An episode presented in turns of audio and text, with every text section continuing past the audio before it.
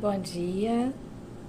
Vamos fazer hoje uma reflexão sobre o momento atual com uma ferramenta interessante que é a obra de Ibn Khaldun, um pensador muçulmano do século XIV. Será que ele tem alguma coisa a nos dizer que possa ser útil para o momento atual? Bom, eu acho que tem, mas sou suspeita.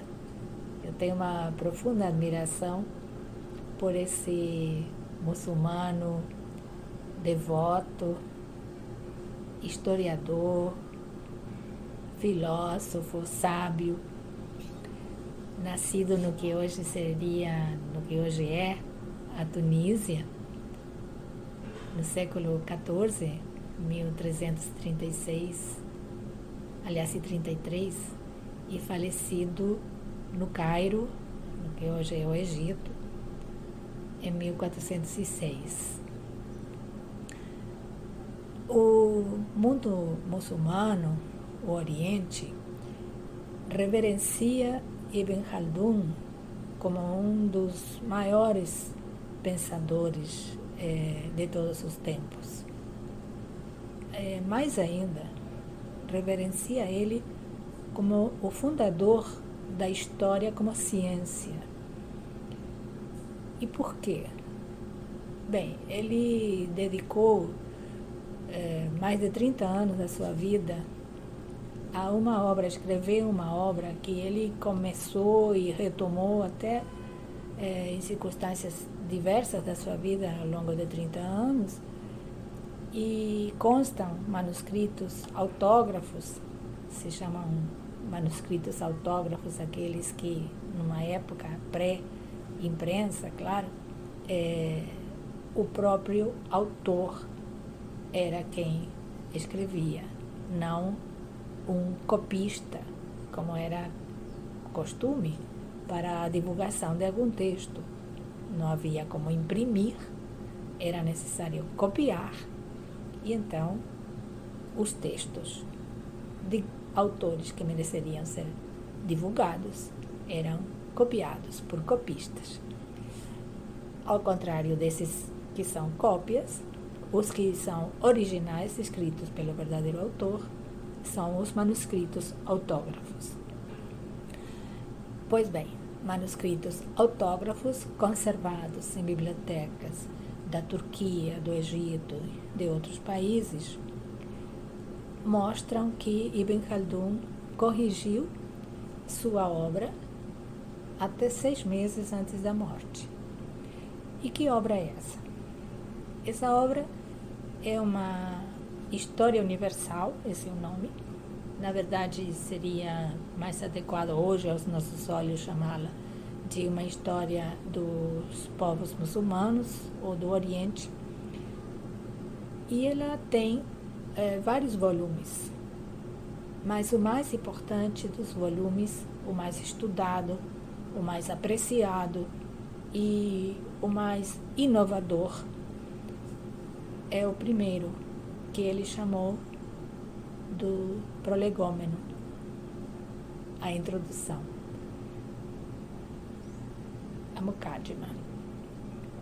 Esse livro ele traz desde inovadora forma para o século XIV que foi escrito, ele começou a escrever esse esse trabalho. Ibn Khaldun foi um diplomata, ele exerceu cargos políticos, chegou a ser primeiro-ministro em alguma das dinastias do norte da África, né? Mencionei que ele nasceu na Tunísia atual, na cidade de Tunis.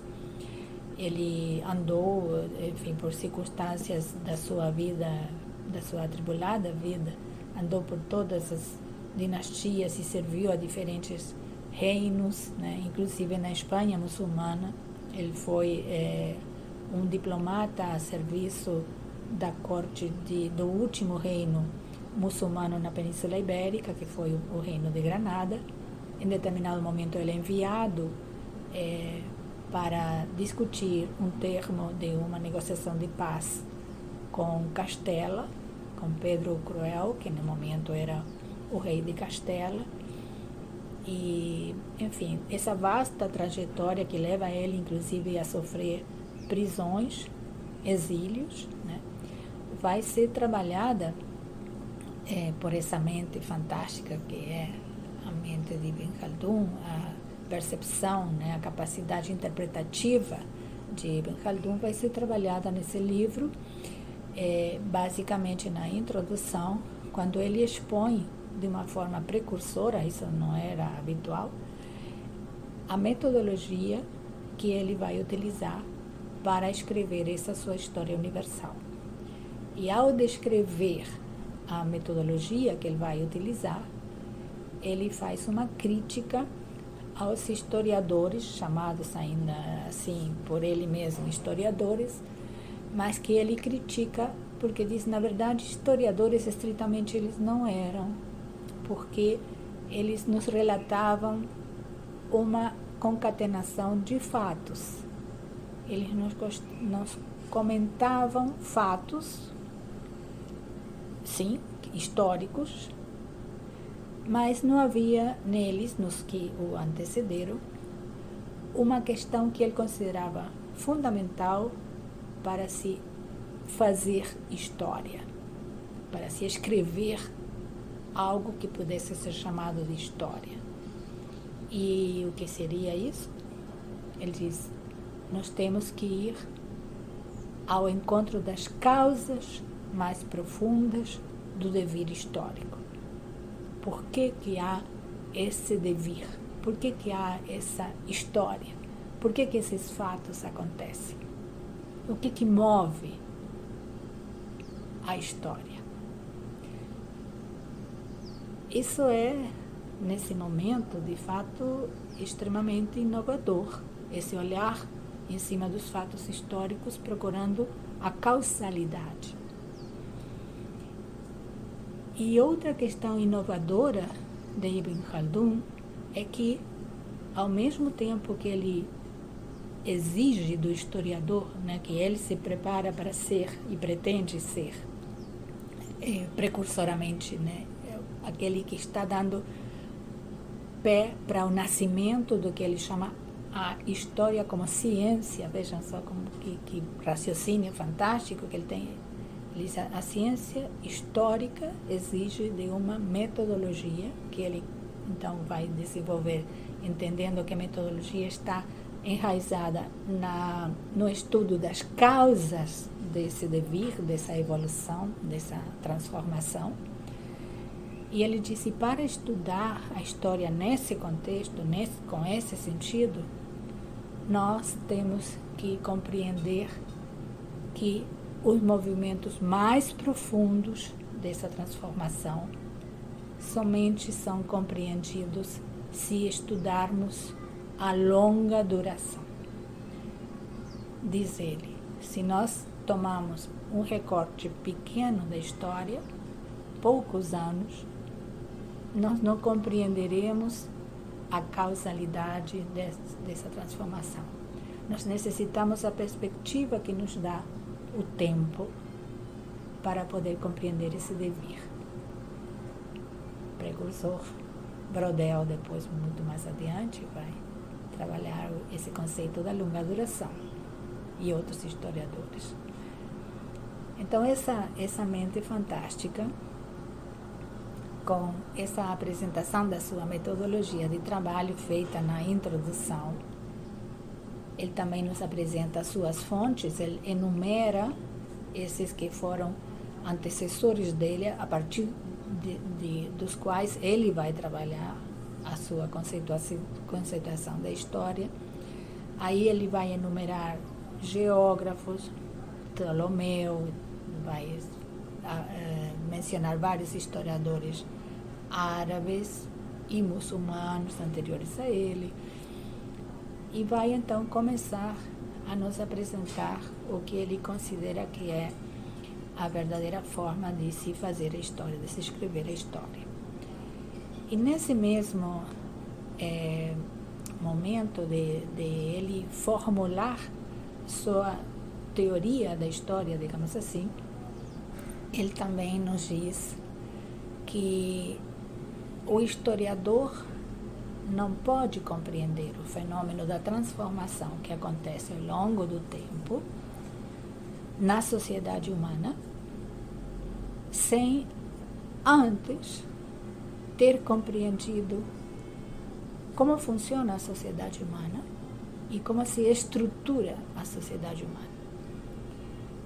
E ao fazer essa análise, ele vai entrar em um território que hoje já é, consideramos é, uma disciplina em si mesma, que seria um estudo sociológico, digamos assim. E ao mesmo tempo ele também vai introduzir outra variável, digamos, nessa necessidade que o historiador tem para entender a transformação ao longo do tempo, que é ele diz: essa transformação vai estar enraizada e de alguma forma vai estar determinada pela forma como cada sociedade se estrutura para a sua sobrevivência, para a produção que lhe dá base à sua sobrevivência. Por isso, alguns têm mencionado Ibn Khaldun como um precursor também da teoria econômica e alguns inclusive arriscam associá-lo à ideia da dialética de Marx. Dito isso, então, apresentado esse autor com seus conceitos é, interessantíssimos né, para o século XIV, e a sua crítica aos autores anteriores, como ele entende, então, com essas ferramentas que ele descreve, que são as suas ferramentas para a análise histórica, como ele entende esse devir da sociedade humana. E aí ele faz um, eh, assim, uma reflexão em cima do que ele melhor conhece, que é o norte da África, a Espanha muçulmana e algo do Oriente. Mas ele inclusive diz, olha, para ter é, certeza do que eu estou afirmando e aqui estou me baseando, eu vou tentar me centrar nesse e ele descreve então esse espaço geográfico que é su, seu campo de experimentação, digamos, onde ele analisa os fatos históricos. Diz porque no Oriente eu tenho lido essas fontes, mas eu não nunca visitei. E então, como eu tenho uma certa, ele diz, como eu tenho uma certa, é, enfim, crítica às fontes com as quais eu estou trabalhando, em relação a esse Oriente que eu nunca consegui visitar, eu não vou necessariamente tirar conclusões. E aí ele trabalha então com esse ambiente que ele conhece, no qual ele viveu, no qual ele sofreu politicamente, inclusive, né, as consequências. E ele vai desenvolver uma forma muito interessante de compreender essa, esse devir histórico, para o qual ele, com, com essa incrível é, capacidade que ele tem analítica, necessita ferramentas novas e ele vai até inovar a sua linguagem e criar conceitos novos, porque ele não tem ainda é, na linguagem que, que existia na época como conceituar alguma das é, ferramentas com as quais ele vai trabalhar. E ele então introduz um conceito de asabiya, que é, é uma, um conceito de difícil tradução né, é, do árabe para para o português ou para qualquer das nossas línguas, mas que tem sido usada a tradução como espírito de corpo, ou seria a sabia aquele elemento que une um certo o grupo humano, em torno do qual um certo grupo humano se une. E ele, apesar de que ele era muçulmano devoto, ele diz: a religião não é imprescindível para que exista a sabia. Existe a sabia em sociedades que não têm religião.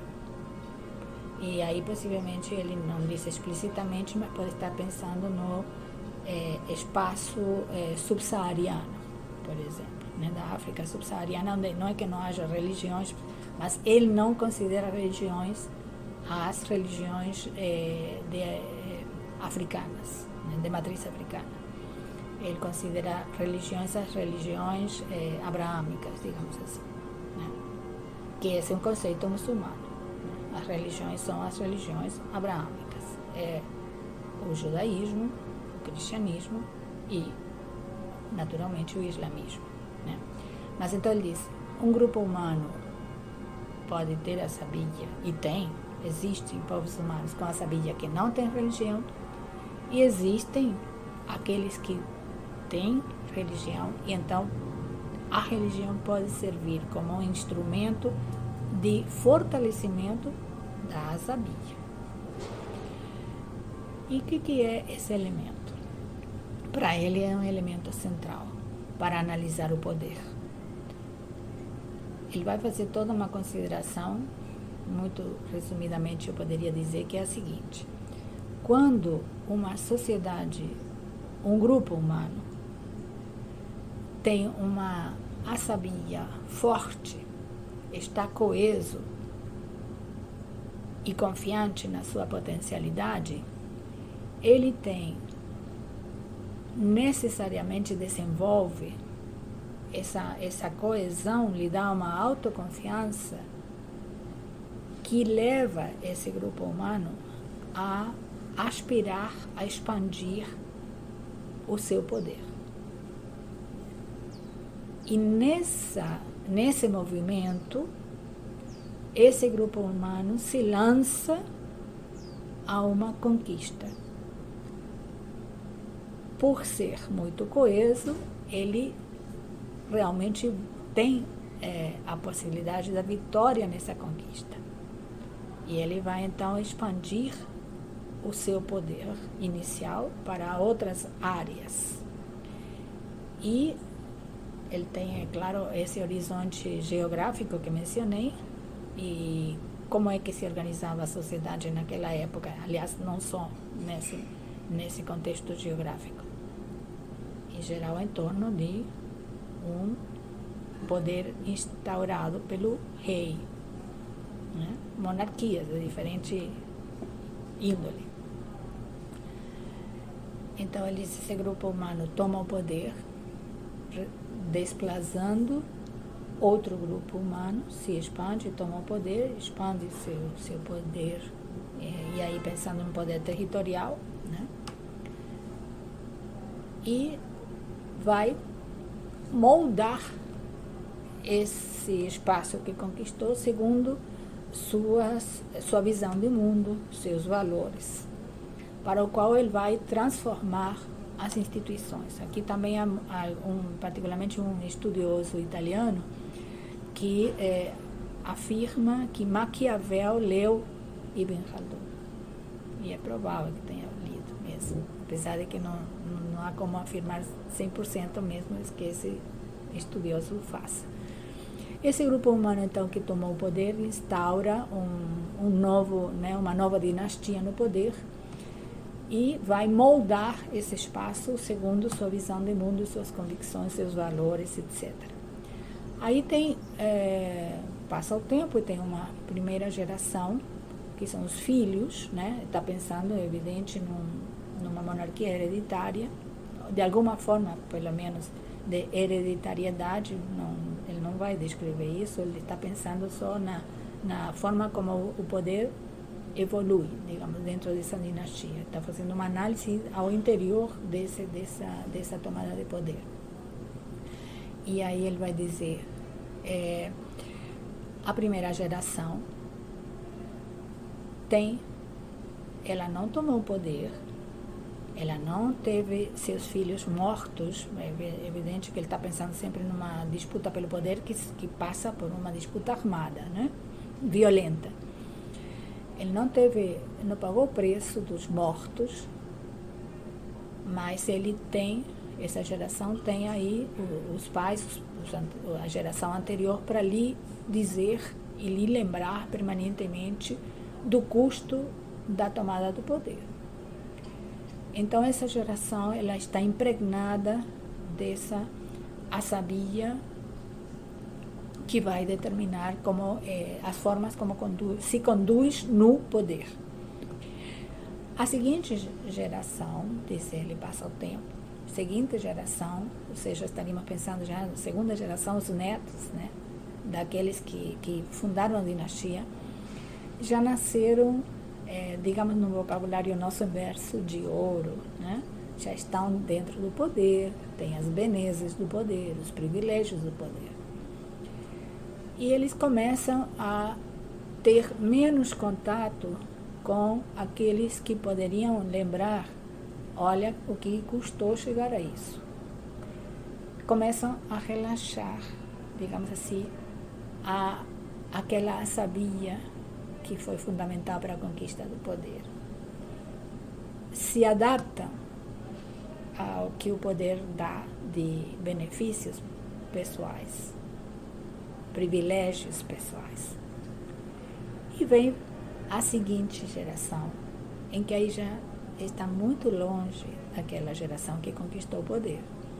Já nasceu com os privilégios do poder.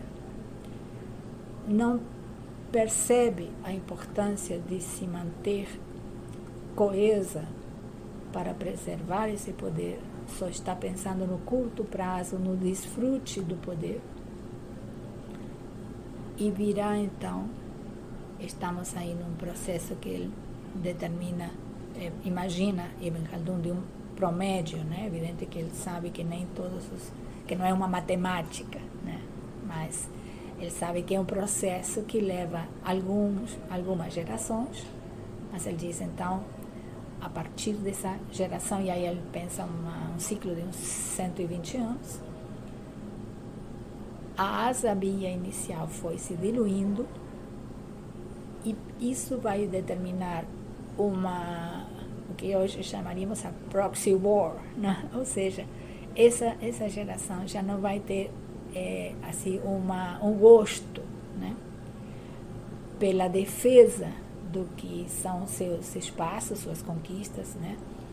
Vai delegar em terceiros, podemos colocar aí mercenários, a defesa desse espaço e virá então o outro grupo humano carregado de asabia, coeso, confiante, que vai deslocar do poder a essa geração que já não entendeu mais quais são as regras de jogo do poder.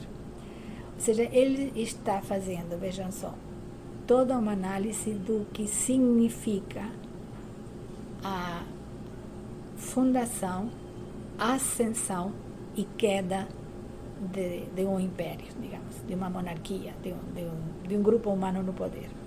E vai fazer uma análise do que significa o poder como é, elemento determinante é, para essa, esse desmembramento da unidade inicial que levou à conquista do poder. Eu, ou seja, uh, Ibn Khaldun entende o poder, a conquista do poder, o anseio pelo poder político, militar, político, enfim, como o grande motor da história. É fantástico. Né? E eu não posso deixar de pensar e aqui me permitam essa, se vocês quiserem, essa excentricidade de pensar Ibn Khaldun e nós hoje. Aliás, eu conto no livro que a minha tese de doutorado é sobre, sobre esse tema que depois de estar mergulhada quatro anos com Ibn Khaldun, estudando Ibn Khaldun, também Ibn Battuta, mas fundamentalmente Ibn Khaldun, eu sonhei até que conversava com Ibn Khaldun sobre os desafios do nosso tempo. É, foi fantástico, contou isso aí no livro. E aí, vejamos, nós estamos hoje enfrentando no Brasil, na América Latina, no mundo, uma força crescente conservadora, fascista em alguns casos, né? que na verdade é, é minoritária. A maior parte da população do mundo, a maior parte da população do nosso país não, não comunga desses valores, dessa visão de mundo, dessa forma de proceder, dessa conduta. Mas eles têm a sabia e nós estamos desunidos.